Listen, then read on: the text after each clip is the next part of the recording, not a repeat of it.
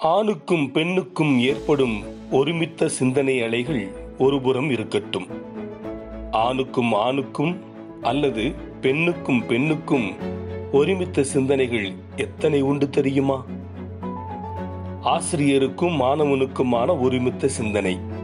அதுவே குரு சிஷ்ய உடன்படிக்கை. அரசனுக்கும் தளபதிக்குமான ஒருமித்த சிந்தனை. அதுவே வெற்றியின் ரகசியம்.